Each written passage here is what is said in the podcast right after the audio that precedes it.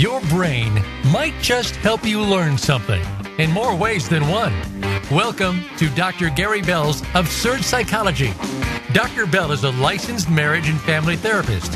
He'll be your guide on this crazy exploration designed to bring life back into our existence. Can you become the element of change in an ever changing world? Possibly, but you've got to listen on to find out. Now, here is the host of Absurd Psychology, Dr. Gary Bell. Welcome, everybody. All right, today we're talking about how trauma affects your life. And this is a really important topic because, quite frankly, almost everyone, if not everyone in this world, experiences some type of trauma. And trauma is also very subjective because some people are more hypersensitive than other people. Therefore, they take in trauma and it has a deeper affect on them than it does uh, some other people. However, trauma is trauma, trauma is pain, and trauma is the one thing from the pain perspective that every human being on the planet can identify with. That is a common language that we all understand that pain and suffering come with life and we all have it. You know, trauma is a person's emotional response to a distressing experience. But you know, there's there's very few people who can go through life without encountering some kind of trauma. But unlike ordinary things that happen in our life, traumatic events tend to be sudden and unpredictable, and they involve a, a serious threat like bodily injury or death. Or, or a, fe- a, a feeling beyond the person's control. You know, more important than that, the events are traumatic to the degree that they undermine a person's sense of safety in the world. And they create an experience and a sense that catastrophe could strike at any time. And fear is our greatest enemy because when fear enters, faith leaves. When faith enters, fear leaves. Traumatic events create fear in our life that we're always looking for throughout our life thematically. And so we're always looking to things that relate to unexpected trauma. And that could be an argument you're having with your spouse. It could be an experience that you had as a child that you're now having as an adult these things make us come from that trauma and actually that inner child that's been injured, that person that was injured at that point of life is the one that's going to respond to the trauma that correlates to the trauma, whatever event that may be. It may be walking through Walmart after you've been in a war, you know, but the bottom line is, is you're going to go back to that maturity level, that reactionary period, and that is where you're going to come from with trauma. Unfortunately, we all have that inside of us.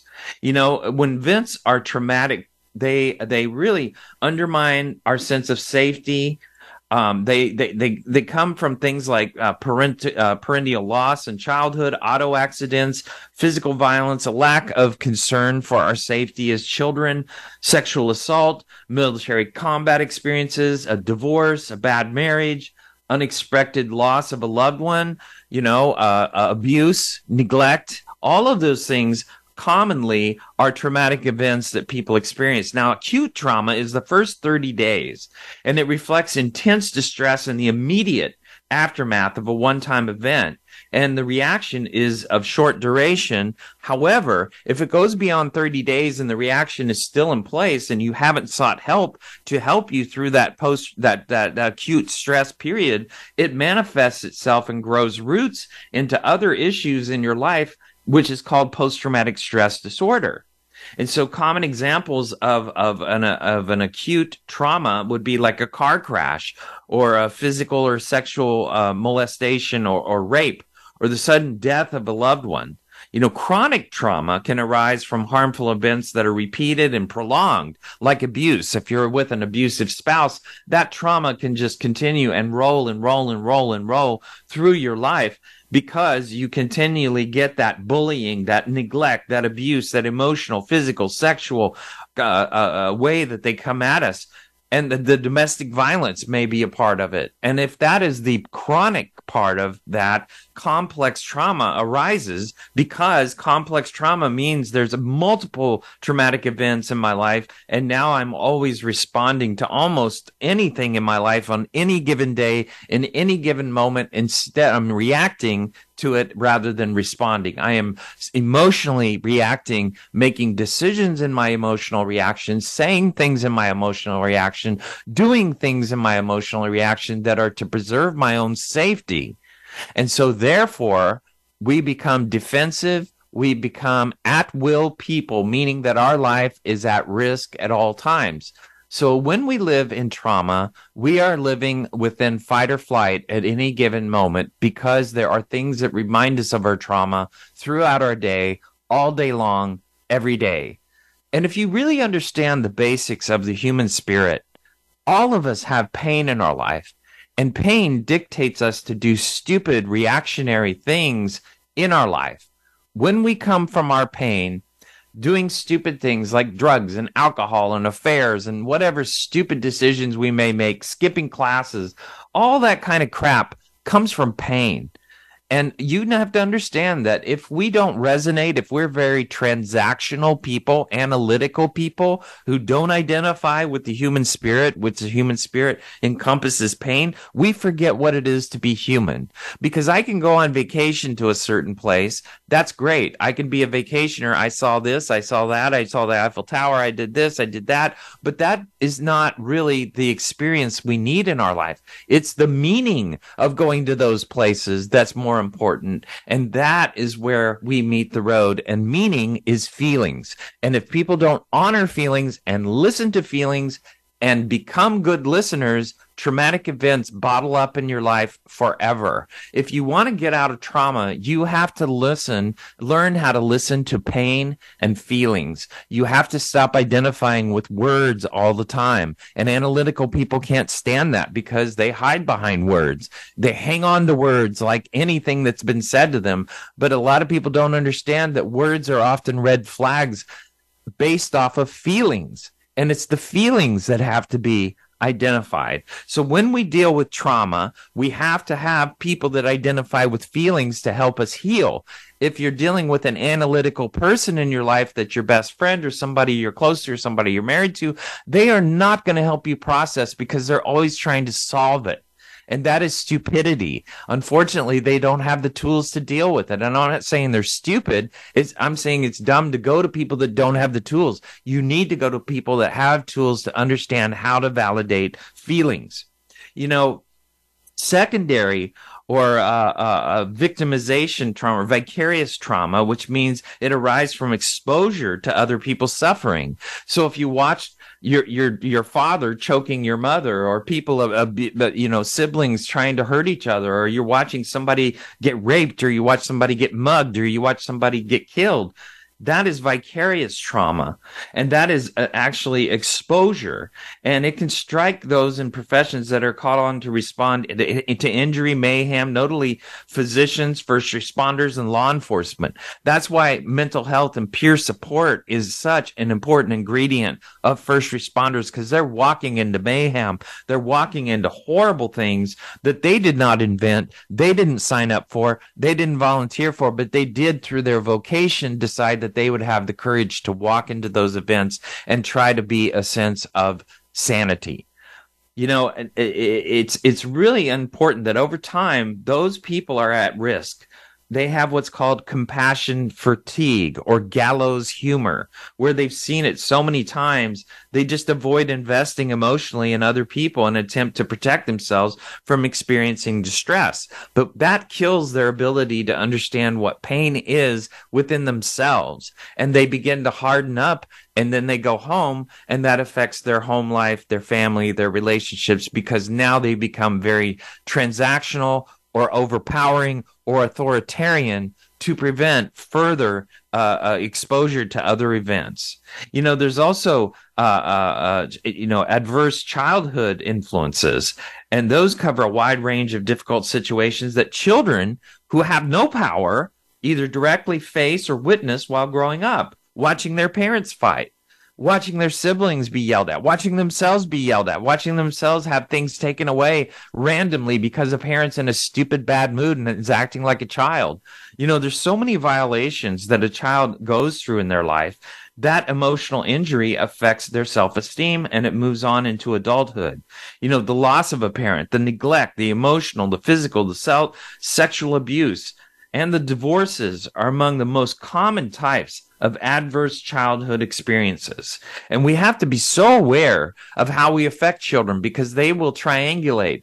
Kids that have two crazy parents that create enormous trauma are going to try to create events in their life that are adverse so they can get your attention so you'll stop hurting each other and you'll target them. Okay, they're the problem now. They're doing dumb things. Now we can team together. That's what they want. They want you to get along and stop being childish and egotistical and trying to protect yourself from being hurt and actually empathize with each other's pain for the first time in your life step down into your spirit and understand that you're not going to connect in your human life because your human life has made so many stupid choices that you really cannot identify or explain them away.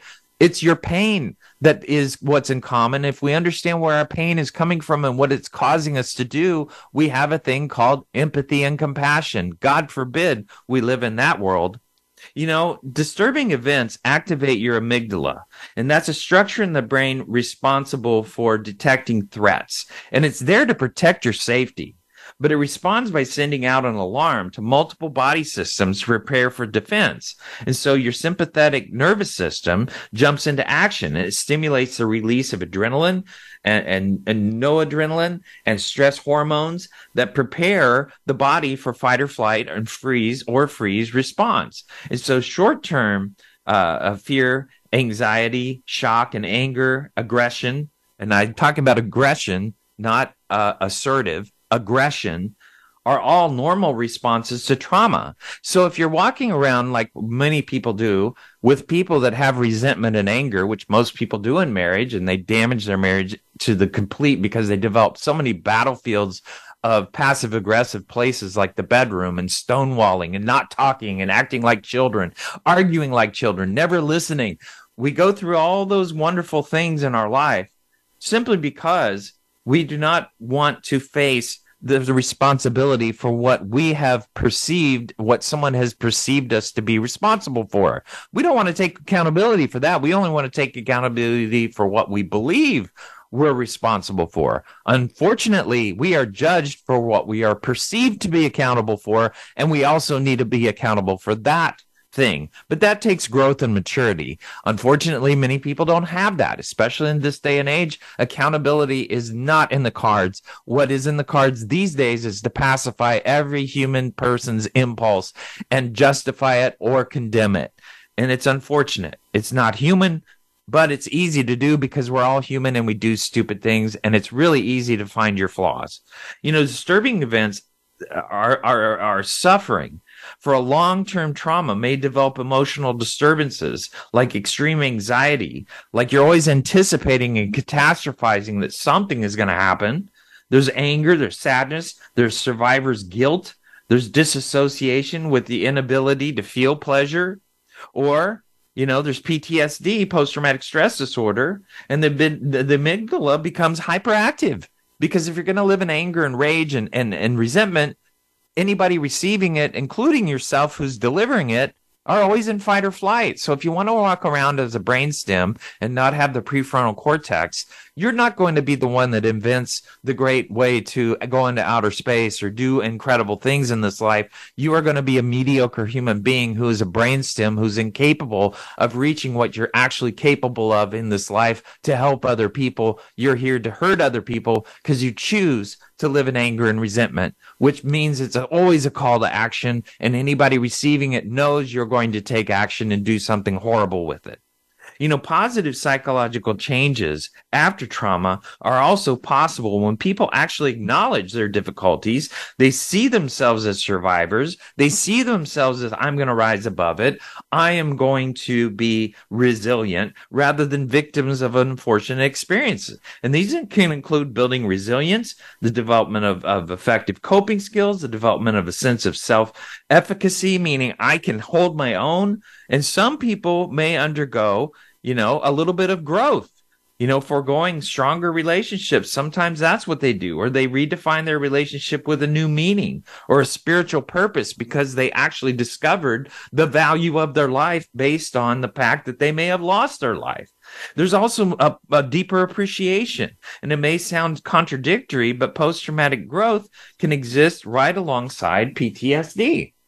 And and it, you know if it's left unaddressed though, they can become the relationships get havoc wreaked on them, and personal and professional lives can get destroyed because that trauma, if it's never resolved, is always got triggers. And that means your little inner child's going to be popping out left and right, running the show. And you're always going to have to explain why it happened. So if you don't resolve trauma, you're going to have inner child problems because that younger part of you is going to blow up your life.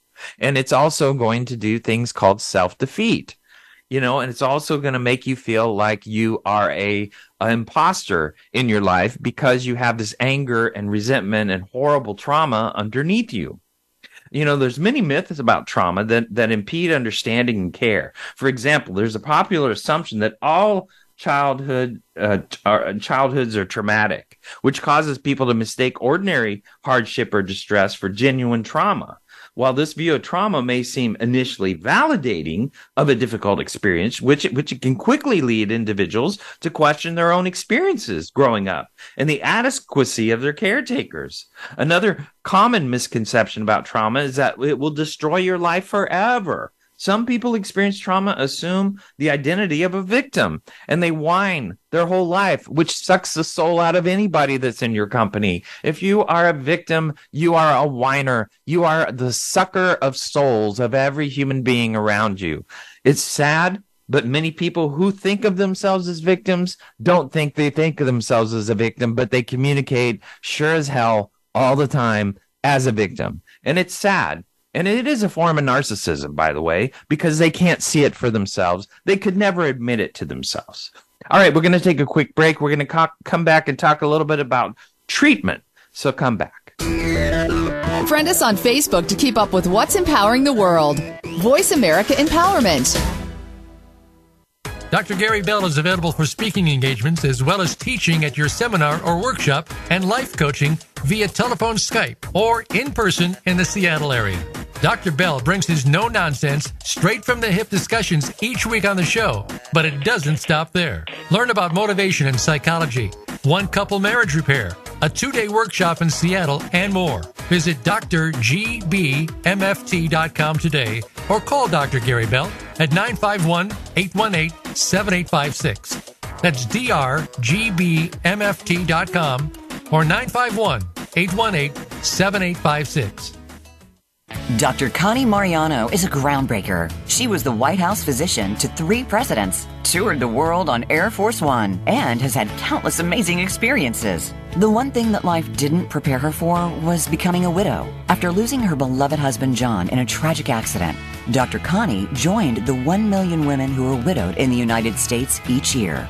While her journey as a widow has been one of intense grief and sorrow, it has also been one of extraordinary growth and rebirth. Now, Dr. Connie is sharing what she's learned, joined by her knowledgeable guests to help anyone struggling with this deeply personal and often lonely journey of their own. Tune into The Widow's Walk, Thursdays at 3 p.m. Pacific Time on the Voice America Empowerment Channel. Friend us on Facebook to keep up with what's empowering the world. Voice America Empowerment.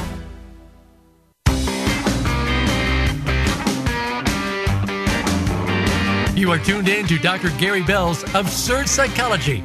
If you have a question for Dr. Gary or his guest, please call in to 1 888 346 9141. That's 1 888 346 9141. That's easy enough, but if you want to send an email, it will take some thinking. Got a pen? The email address is drgbmft at sbcglobal.net or you can just click on Email Host on the Voice America page. Now, back to Dr. Gary Bell's Absurd Psychology.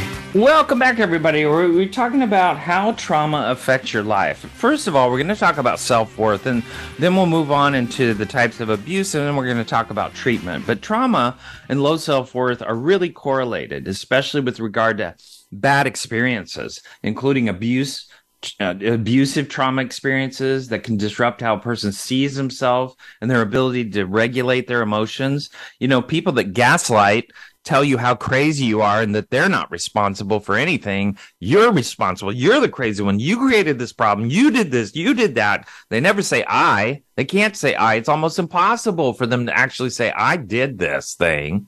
I'm responsible for this thing. And I'm also responsible for helping you through what I created. God forbid somebody do that, but they don't Most people don't because they don't have the character to do that. So we walk around with people being abused and neglected and treated like crap and having so low self esteem in this life and experiencing trauma over and over and over again, especially if they're married to a narcissist. You know, when or the border, God forbid, a borderline personality or even an antisocial personality, man, those dudes they will take you down. So, uh, also, uh, you know, the people that are uh, that have uh, social uh, the, the, the kind of social anti social anti personalities that they do not like from a social perspective how people are they don't like people so they treat them terribly you know when a person sense of safety predictability safety by the way is the most basic need of a human being predictability belonging are are damaged they develop survival skills that help them to cope with unpredictable and dangerous environments so if you're going to be a dangerous person who's only always has to be right, is always destructive, is always trying to do what you think is the correct thing because you're the one that holds the torch for the world. You know, if you're going to be that kind of person, you're going to be unsafe, unpredictable, and everything is within your decisions. Unfortunately, if you're going to live like that, whoever's around you, whoever's susceptible to you, your children, your wife, your workers, people that work for you or with you or whatever, they're all subject to being traumatized by your decisions.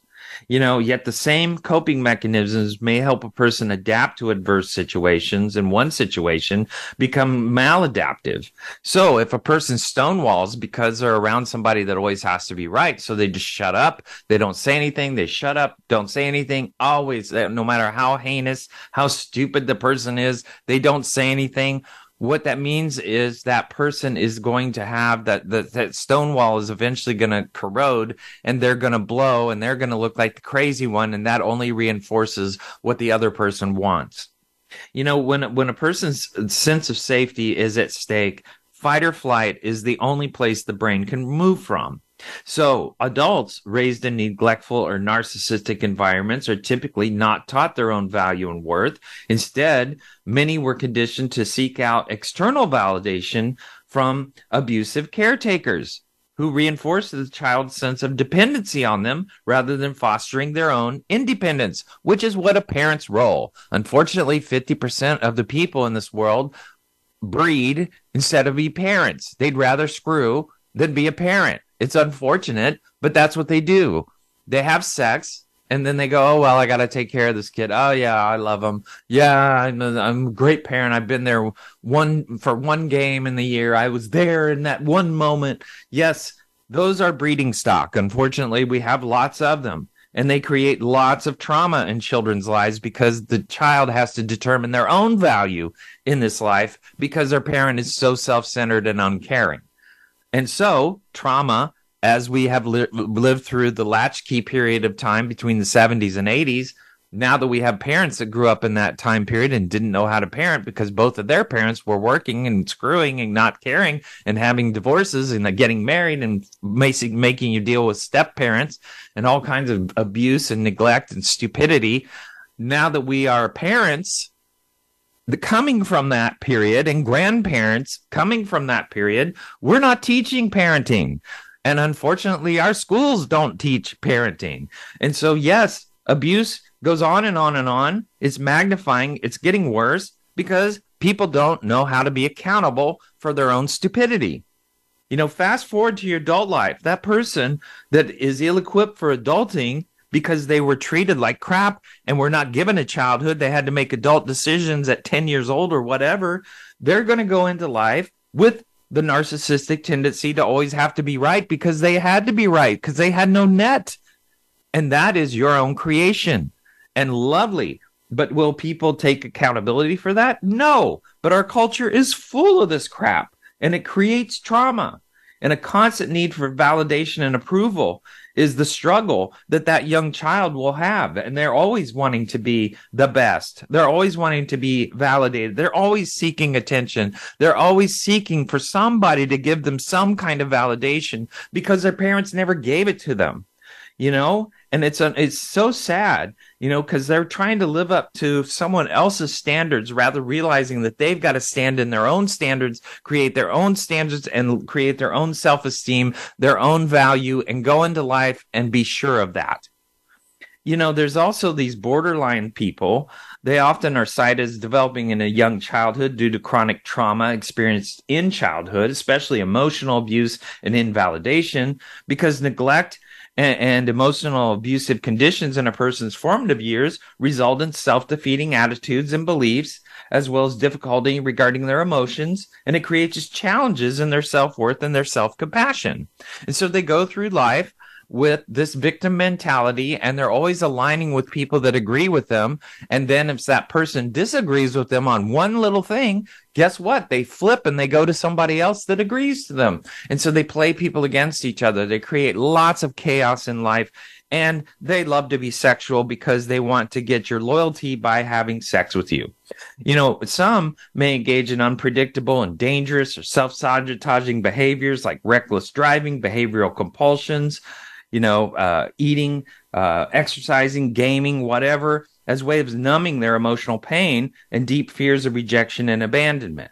Also, you know, loneliness in self worth. You know, marriage can be the loneliest place on earth. And that in itself is traumatic because if the person pulls intimacy out of the picture, guess what? You're stuck with this idiot having to deal with their crap because they've chose to have a resentment battleground of sex to get you back for what they're angry for because they don't have the courage to actually to to actually communicate in a real way in an empathetic way what they're feeling and what they're thinking. No they have to blame you for everything. So we find that in our life you know and and people that are unable to experience the feelings of joy and peace these feelings may prevent them from getting close to others and it can reinforce the feelings of loneliness because they're unhappy and so they're not going to attract happy. They're going to attract pain and suffering and depression and anxiety because they're lonely.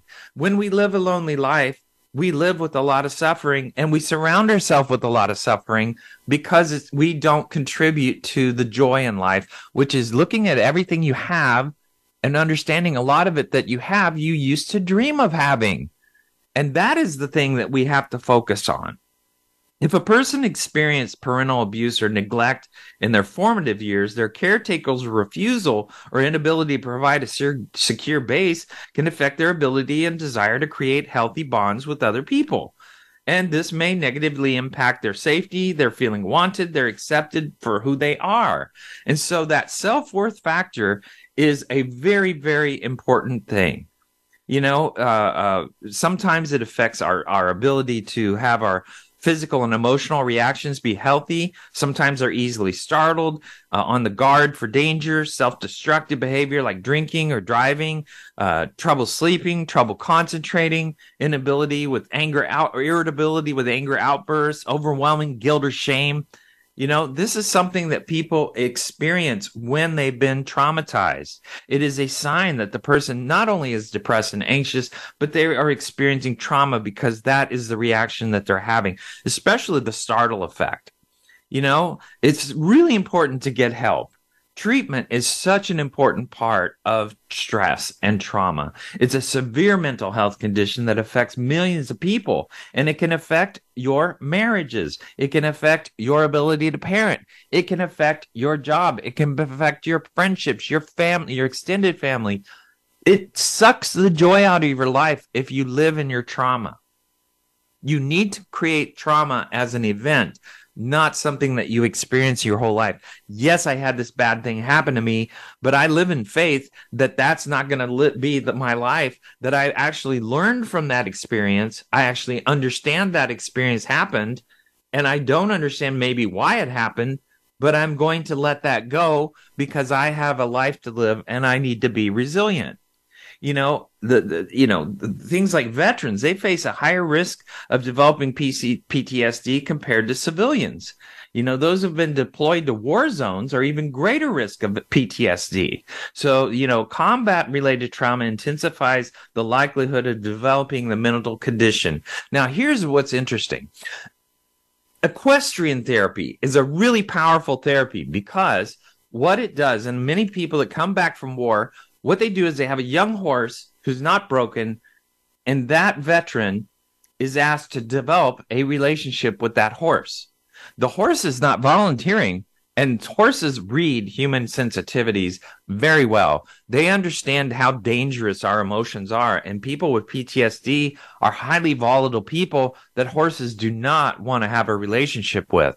So, what that person has to do is they have to suppress their trauma, manage their trauma, put it in a box, and understand that that is not going to help me develop a relationship with this horse. Now, that doesn't mean I'm not going to work through my trauma. What that means is I'm going to work through my trauma with developing a relationship with this horse.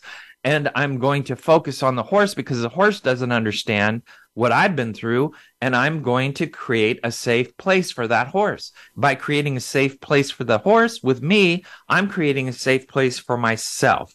And that in itself is a wonderful way to treat trauma. The other treatment of trauma that is very acutely effective, especially in the acute phase, the 30, first 30 days of trauma, is is uh, EMDR, eye movement desensitization reprocessing. It is a beautiful treatment because what it does is it actually is neurological. It's not as much psychological. So what it does is it makes eye movement.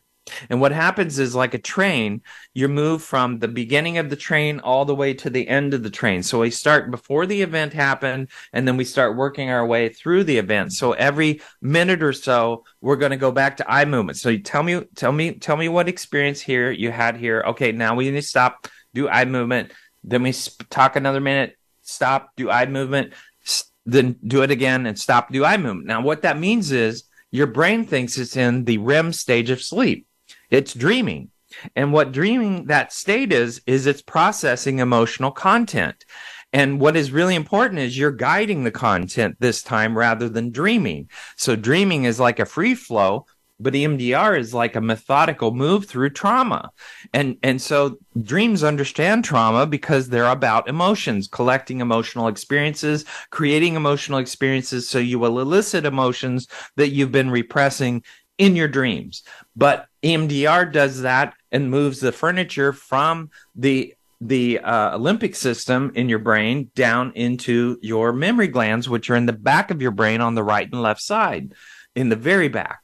And those places drop a window between events. So, yes, I may have had a horrible experience, but I remember the experience, but I'm not feeling the experience because I'm just witnessing it. That is what EMDR does. It doesn't take away the memory, it takes away the, the emotional connection, the meaning of the memory. And that is really important to do. So EMDR moves you through those events. And by doing the eye movement, the brain actually moves the furniture in your brain to the right place from the limbic system, which is on top of your brainstem, which actually creates fight or flight, and it moves it out of that reactive stage into just another memory you know, cognitive behavioral therapy is another treatment and it's evidence based. And so what it does, it, combines elements of cognitive, which is thought based and behavior based therapy with trauma focused interventions to address the unique needs of somebody surviving. So the main goal of trauma focused cognitive behavioral therapy is to address trauma related symptoms. It aims to reduce and manage the distressing symptoms associated with trauma such as intensive, intrusive thoughts, nightmares, flashbacks, emotional numbing. Then it promotes emotional regulation. That means you're managing your emotions. So the therapy helps individuals learn effective strategies to cope with overwhelming emotions and regain a sense of emotional control. So rather than anticipating, I'm actually going to form a plan early as to what I would do if this were to happen again. And so instead of living as if I'm going to respond to some horrible thing that's going to happen. I'm going to make a decision now that if that happens, this is what I'll do. If this happens, this is what I'll do. Now there's no anticipation. Now we don't have to live in anxiety. This is the wonderful thing about cognitive approaches. It also, uh, clients are taught healthy coping skills to manage stress while in anxiety, while in, in, enhancing their experience of safety and empowerment. So safety and empowerment are the goal. So we need to develop a plan that includes safety and empowerment of ourselves when traumatic roots are exposed and we begin to experience trauma, now we understand, okay, I'm coming from this place. I need to feel safe. So maybe I need to go take a walk. Maybe I need to grab onto an object that makes me feel safe. Maybe I need to do something here that will make me feel safer and empowered, that I'm in charge. The more you do that, the more you overcome trauma. It also works, works to challenge and reframe your negative beliefs and your thoughts related to the traumatic event. So what it means is you're not being the, in the reactionary phase anymore. Now you're being in the responsive phase. So it's promoting more adaptive and constructing thinking patterns. I am not in the middle of war. I'm standing in the middle of Walmart. It may not be the safest place in the world because it's not in a great city and there's a lot of people here I don't know, but I'm under the idea that I'm not at war and that's not the context here. So, you know, something horrible happening is a one off and I don't need to live for the one off. I need for to live to, that I need to be just like what I do on the on the road, defensive driving. That's how we operate. When we're walking in places that we don't know, the stadium or whatever, we need to operate like defensive driving. Read the room, read the people around us. That doesn't guarantee your safety, but what it does is it hedges your bets. And so that is what a, a cognitive approach is about. It provides a safe space to process feelings of grief and loss associated with traumatic experiences. What did this do to my life?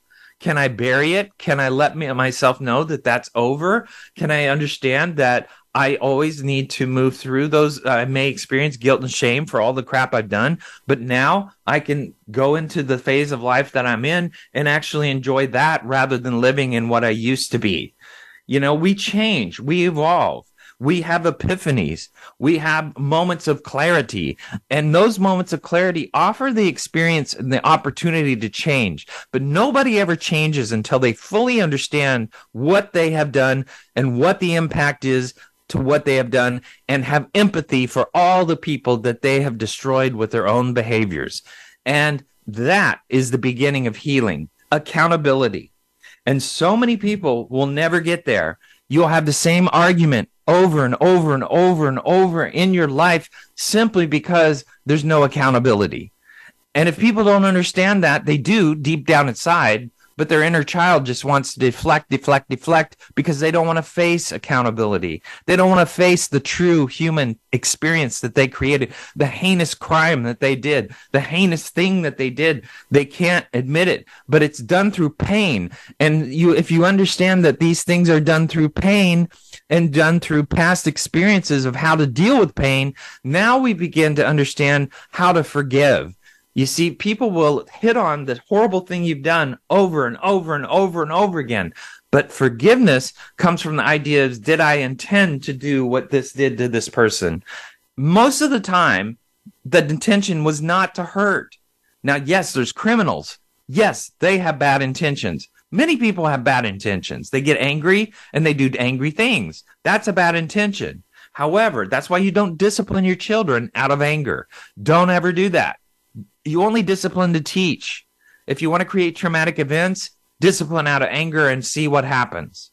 You know, but the bottom line is you need to understand your intentions at all times.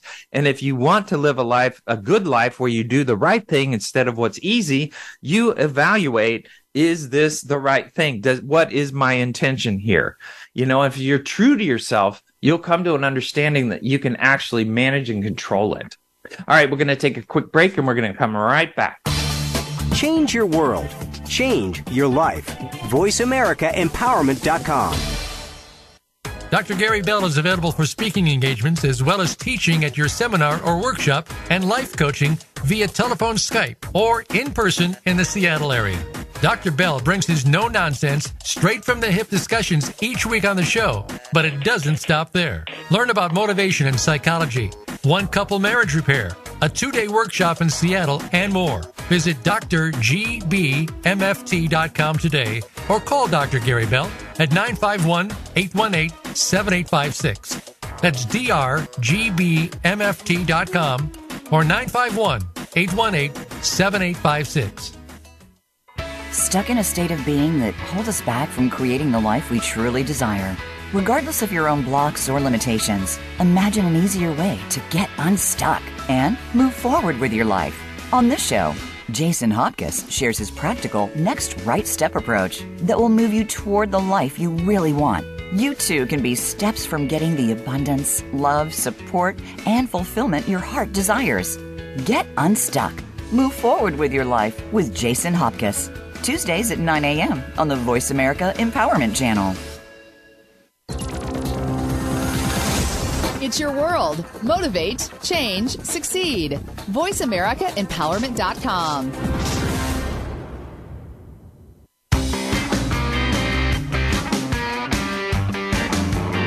You are tuned in to Dr. Gary Bell's Absurd Psychology.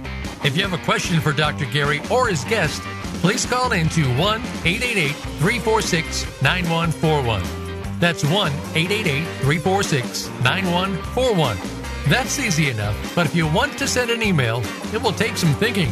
Got a pen? The email address is drgbmft at sbcglobal.net. Or you can just click on Email Host on the Voice America page. Now, back to Dr. Gary Bell's Absurd Psychology. Welcome back, everybody. Everybody, we're talking about how trauma affects your life. You need to remember this one thing. It's so important if you're entering treatment into trauma is that failure is a part of the process. We will fail. We will be triggered. We will have a fight or flight response periodically as we move through treatment. What's an understanding is the minute you quit is the minute things stop. So quitting is much more of a definitive decision than failure. Failure you can be afraid of, many people are, but it's supposed to be there for you to learn. It's not there for you to quit. However, some people have no willpower. They don't understand what a will is. They don't have resiliency. They don't have a good attitude because that's their greatest handicap. They think about catastrophization and what they're supposed to do and what the perfect thing to do is. And they live in that strategy, but that strategy is a coping skill to hide them from life. And so the bottom line is failure is a part of the process and you have to understand that going into it. The other problem is narrative developments. People will attach themselves to a narrative. I'm just traumatized. I'm just this person. And every time they experience the trauma in any way, they they identify oh there it is that reinforces my narrative. I'm just traumatic. I've just been traumatized. I'm just a victim. I'm just this. I'm just that. And they they collect this narrative which is called bias research which is what our media does all day long every day teaching us how to create a narrative. And so what we do is we buy the narrative and then we become the narrative. And it's unfortunate because it's just a narrative that you've told yourself and it doesn't include 99% of the decisions you make in your life it includes all the ones that are one offs. And that's how you characterize yourself and others. Also, safety skills is an important part of therapy. It helps clients develop safety plans and strategies to manage their triggers. But you have to be aware of your triggers. And that means you have to go from the subconscious to the conscious mind and understand that I've got to consciously understand that this kind of stuff triggers me. You know, you also want to specialize. You want to look for somebody that specializes in treatment. You know, the therapists that have specialized training experience in PTSD and trauma related disorders. Those therapists are well versed in evidence based interventions and understand the complexity of trauma recovery because you have to continuously study trauma recovery. You can't just come from the 1970s and still practice that crap in 2023. But some people try to pull that crap, but it doesn't work. And so, you know, it's really important that they are compassionate, they're empathetic, and they're learned. They're learned on the newer techniques because trauma related therapy is is a current therapy that is evolving day by day, week by week, year by year. And so you want to seek therapists who adopt trauma informed approach in their practice. And that ensures that the therapist recognizes the potential impact on the person's life, provides care that is sensitive to their needs. And, you know, it's important that it's collaborative between you and the therapist. If you don't like the therapist, don't go see them, even if they're an expert. If you can't develop a relationship with that person, don't see them because you won't heal, because their personality is getting in the way of you actually healing, especially if they trigger your trauma. You know and, and not all therapists are are, are even keeled and, and steady minded there's a lot of therapists that get in the field because they have more problems than everybody else and they just want to solve everybody else's problems rather than deal with their own. And so yes that's out there. That's why when you seek somebody you need to have somebody you have a relationship with and has integrity with you. So, a trauma informed approach is a way of understanding and responding to individuals who've experienced trauma in a manner that is sensitive, it's compassionate. It's client focused. It's focused on you, not their personal crap, not their personal story. And it's supportive. And that acknowledges the widespread impact of trauma on mental health. And it recognizes that it can affect all kinds of people every day. Walking through the grocery store, there's people that are traumatized all over the place. There are people driving that are traumatized all over the space. They may look great. They may have their BMW. They may have all this money. They may have this beautiful home, but that doesn't mean they didn't have trauma in their life. And we have to understand that we all can identify from that perspective. You know, safety is huge, is huge. If you want to heal, ensuring physical and emotional safety is a top priority when individuals have experienced trauma. So if you're going to have therapy, you need to feel safe and supported in that environment. And fo- they have to foster trust and healing in you. And so if they're not doing that, you're not going to heal if safety is not in the cards and you don't feel like you can trust that person, you don't feel that they have the expertise that you need, you're not going to get what you want from that person. Also, trustworthiness and transparency, being able to reliable, reliably and transparently be in all transactions with that person where trust and legitimate concern and understanding and connection with each other, the identity of pain is there. That is an ingredient you want to look for. Also, somebody that that uh, uh, that empowers choice and, and and and empowerment, allowing the individual in therapy to have a sense of control and autonomy in their treatment, saying, Hey, you know, I'm not ready for that, or I'm ready for this instead of that. I would rather handle this. I think this should be a priority. You should be the driver of the therapy as far as the priorities. The therapist should be the one bringing the techniques to get you there and the ability and the spirit and the curing and the, and the, the safety to get you there strategically. There also has to be a mutuality between you, and that's a collaboration between the provider and the client. It recognizes the client is an active participant in the healing journey and promotes a sense of mutuality. That means we're both contributing to this process. We are both evolving in the process because if you the client are not vested there's nothing that's going to get done that therapist can throw techniques at you all day long they can try they can try to get you out of your shell they can try to get the wall down but if you keep putting that wall up you're not going to get better you have to submit yourself to the process. That's why it's confidential. That's why it's important to understand that it stays in the room. That is important. So you can release all this crap that you've been holding inside and actually let it come out in a space that will have compassion for you, will understand you, will allow you to be objective and view all the crap you've done in your life and all the things that have happened to your life and actually sort it out from a third party perspective. You also have to understand the impact things have on you. And that's a part of the therapeutic product, uh, process. And, and that impact of trauma in, in people's lives, their behaviors, their coping mechanisms. You have to know how it's affecting you. So if you're irritable and angry all the time, if you've got walls up where people can't get close to you, if your behaviors are standoffish, but you want to have relationships, but you can't, you need to understand that that's where trauma is affecting you. Your coping me- mechanisms, if it's drinking or alcohol, drugs, whatever, you know, whatever, it, it, it can be, you know, staying in your house social phobias. You know i don't like people. Whatever the, the the coping skill is that you've dropped out there that is going to be a way that you're dealing with your trauma and that is also a way that you are not going to get what you want. If you want to have a life of meaning you have to have relationships with people in this life with things in this life with animals in this life. We with the earth in this life if you don't have relationships you don't have a life you are just existing, a transaction, a computer, an artificial intelligence operating and eating and crapping and doing all the things that human beings do, but you're not living. And that's unfortunate. That's our spirit, feelings, And we need to heal our feelings. We need to heal our pain. We need to grab onto these events that have happened and put them in their place, put them in their box, remember what they happened, remember what the cues were that led up to it, but we don't have to live in it. You know, when dealing with PTSD, you have to choose the right person to help you. That is critical. You you might have to go from 1 to 5 to 10 people, but eventually, hopefully, you'll land on somebody who doesn't have more crap than you do and actually will help you through the process. And is it worth the investment? Heck yes. Heck yes it is. But you need to make that call for yourself.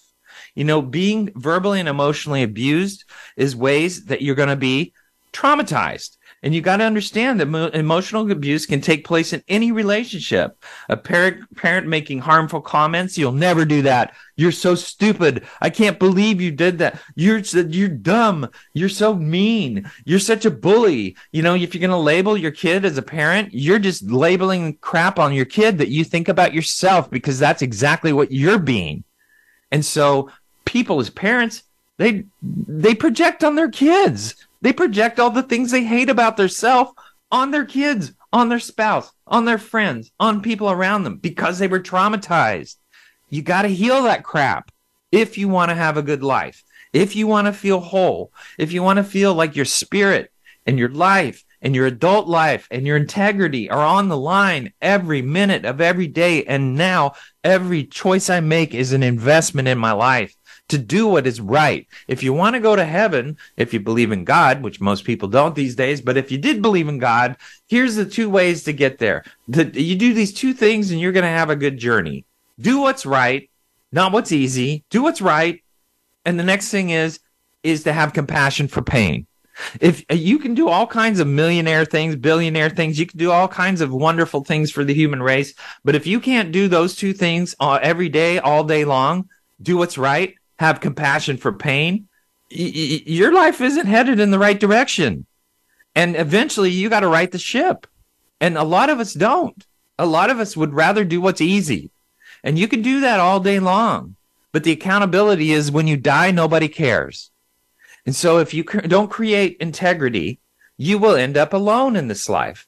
And that's why trauma affects your life because it gets involved in your integrity. It involves all of your decisions and you need to clear that crap out so that you can do what's right and have compassion for pain. So use your trauma, use your pain to help other people by saying, I've been there. I understand. This is what I did. I did this for 20 years.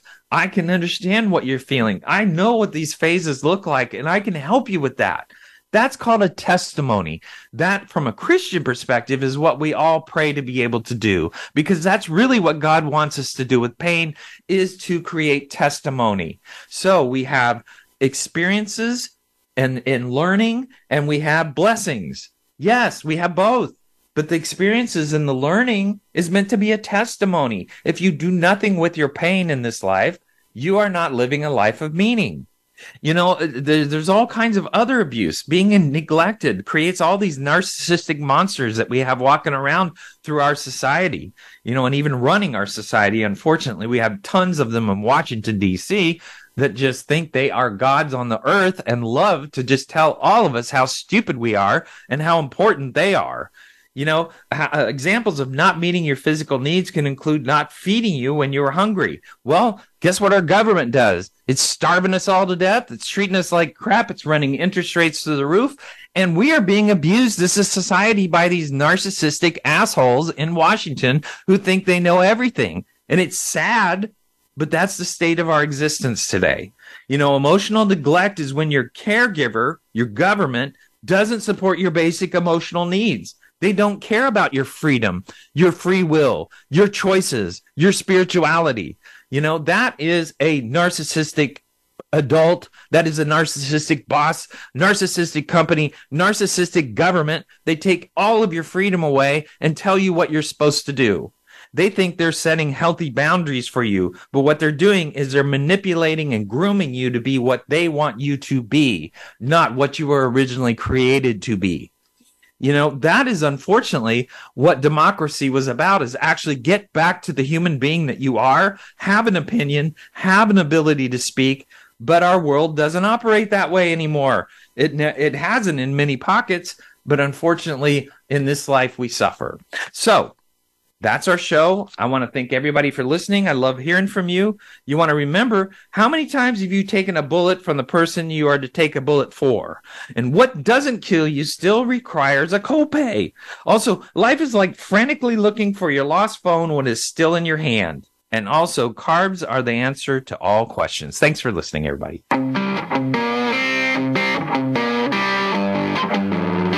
That's our show for this week. Please join Dr. Gary Bell for another edition of Absurd Psychology next Tuesday at 2 p.m. Eastern Time, 11 a.m. Pacific Time on the Voice America Empowerment Channel.